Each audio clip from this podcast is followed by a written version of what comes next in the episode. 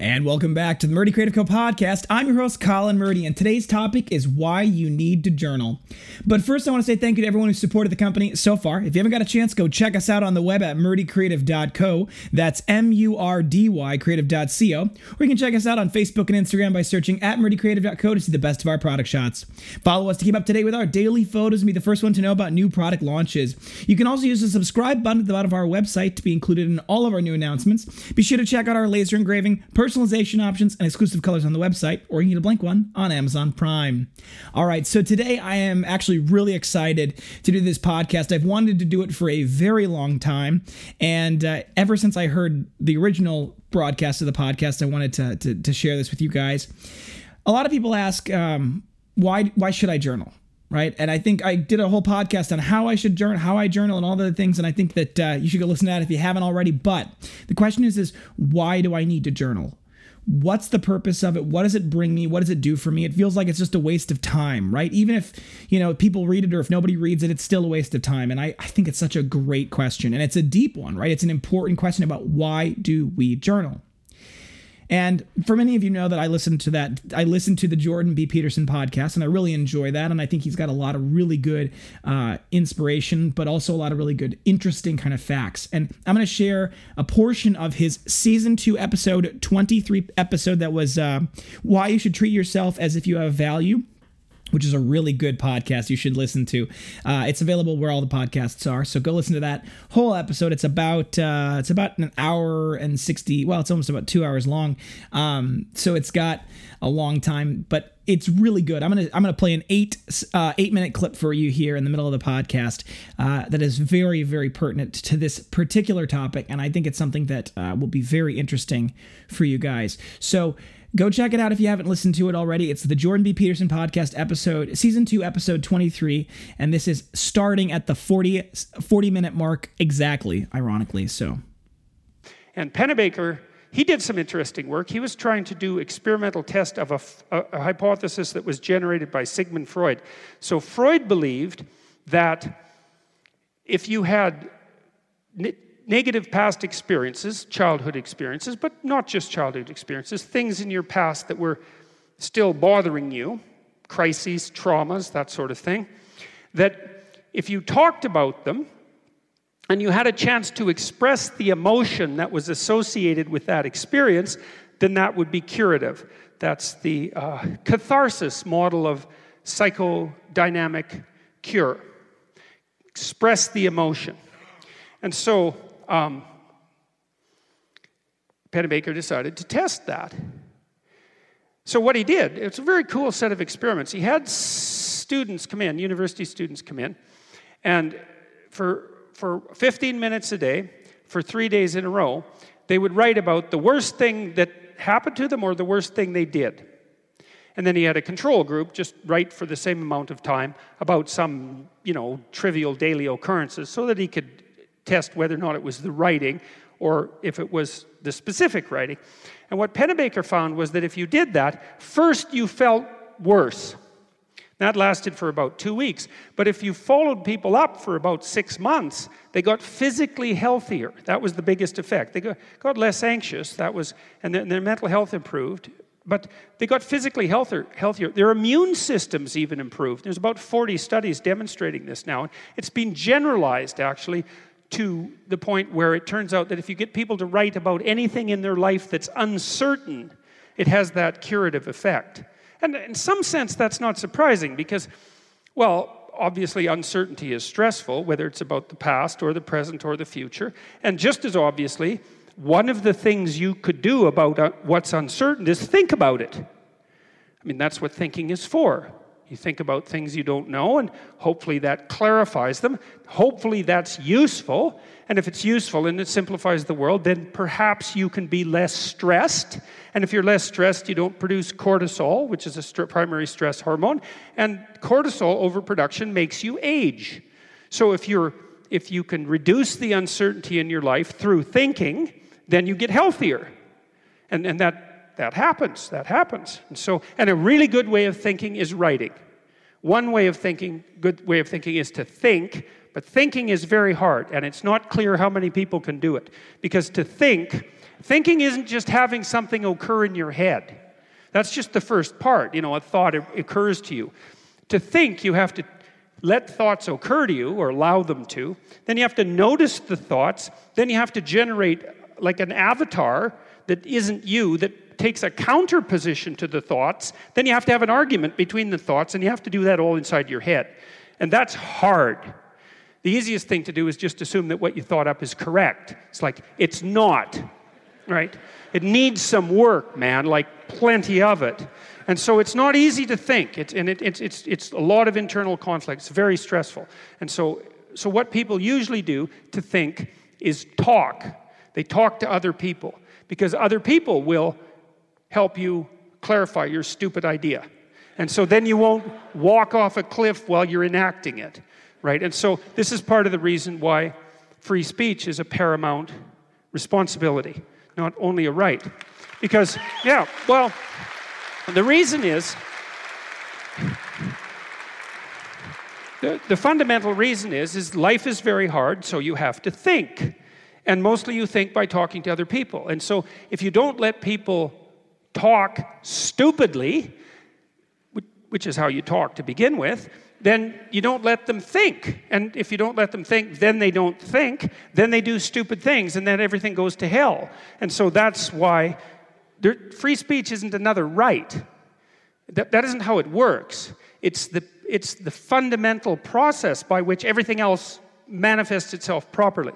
And so to misunderstand that is to misunderstand what's most fundamental. So, so anyways, so Pennebaker showed that if you had people write about what was uncertain, they got physically healthier. And then it turned out whether it didn't matter whether you wrote about the past and terrible things that had happened to you, or things you were uncertain about in the present, or whether you wrote about the future. And so I, I could see the parallel between Pennebaker's work and the goal setting work. And then there was another thing Pennebaker showed too, which was really cool. So he was testing the catharsis hypothesis, right? Write about terrible things that happened to you, express the emotion that's associated with that, and, and be better.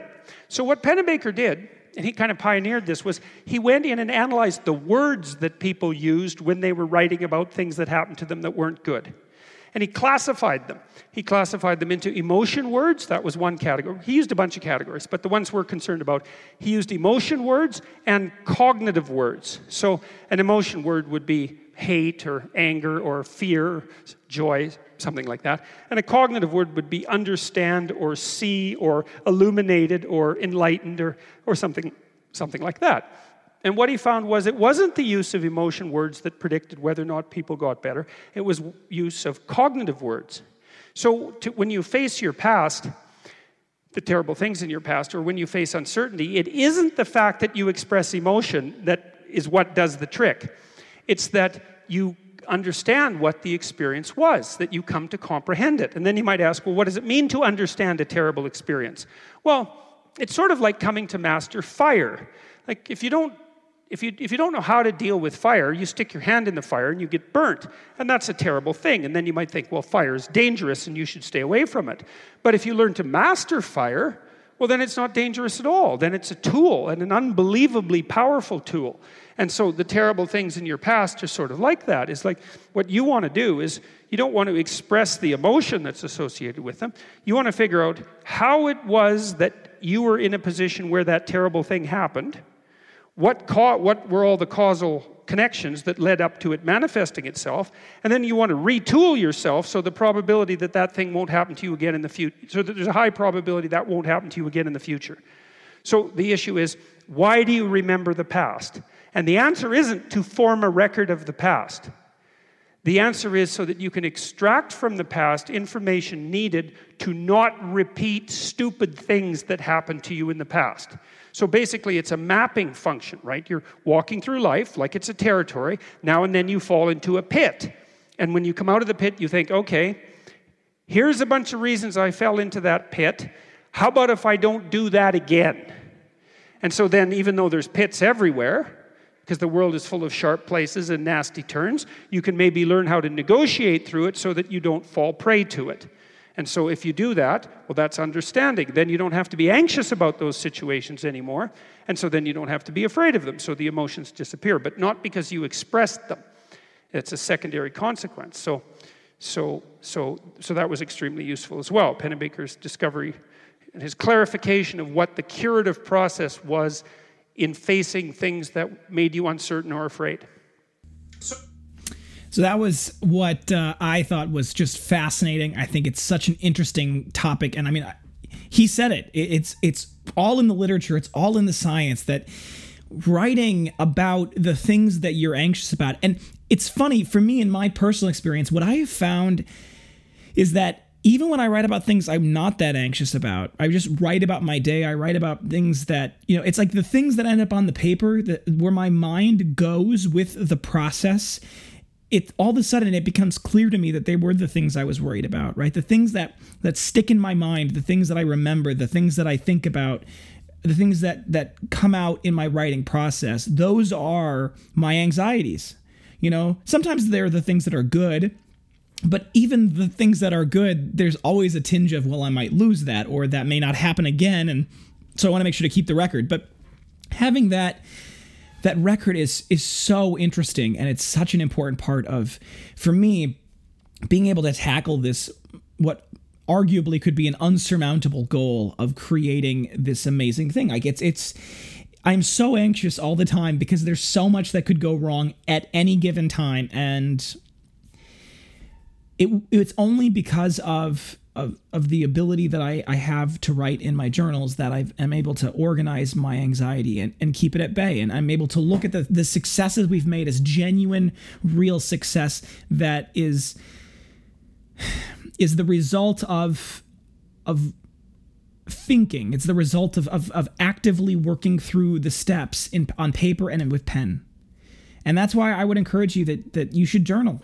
It's for your health both mental and more importantly physical as uh, as he pointed out. So if you're looking to get started on a journal if you're looking to write and you're looking to jump into this and you want to be healthier and you want to get better and you want to feel that mental control that that journaling can provide uh, i'd encourage you to check out our website. Check out a number two if you want to get into that direction. Otherwise we've got a lot of great options for journaling all right, folks, thanks for tuning in today. Be sure to check back in on Thursday for our next topic. And this one is one that I've waited a long time to talk about. I'm going to tell you guys what happened with our space and uh, and how that went wrong. So uh, check that out. Don't forget to check that subscribe button below to be sure to get the latest podcast right away. If you have any questions or concerns about your leather binders, please feel free to contact us on the main page of our website at murdycreative.co or you can contact us via Facebook and Instagram. You can text, email, call, direct message, all the usuals. I'll do my best to get back to you as soon as possible, but I do appreciate your patience. Uh, that being said, if you think we deserve it, a good review can go a long way to help us grow our new community. And word of mouth is still the best form of advertising, so please tell your friends. And if you're interested in joining our brand ambassador program, those of you who join the program are able to earn cool rewards, uh, cash prizes, in-store gift cards for being able to just you know sharing that uh, sharing your Murdy number, whatever with uh, with the community. So check that out at murdycreative.co/ambassadors. Uh, also, if you want to leave a review about a product, uh, check us out on Facebook. There's a whole section on our Facebook page where it's reviews. You can just write, Do you recommend the Murdy Creative Co? You click yes, and then you write your review. So go check that out there. If you have any podcast topics you want to hear more about, send them my way. I'm always happy to engage with our growing community, and I want to give you guys what you want. If you're looking for multiple binders for gifts, giveaways, menus, really any reason, ask about our book discounts available. Thank you so much for tuning in. Have a great day, and goodbye.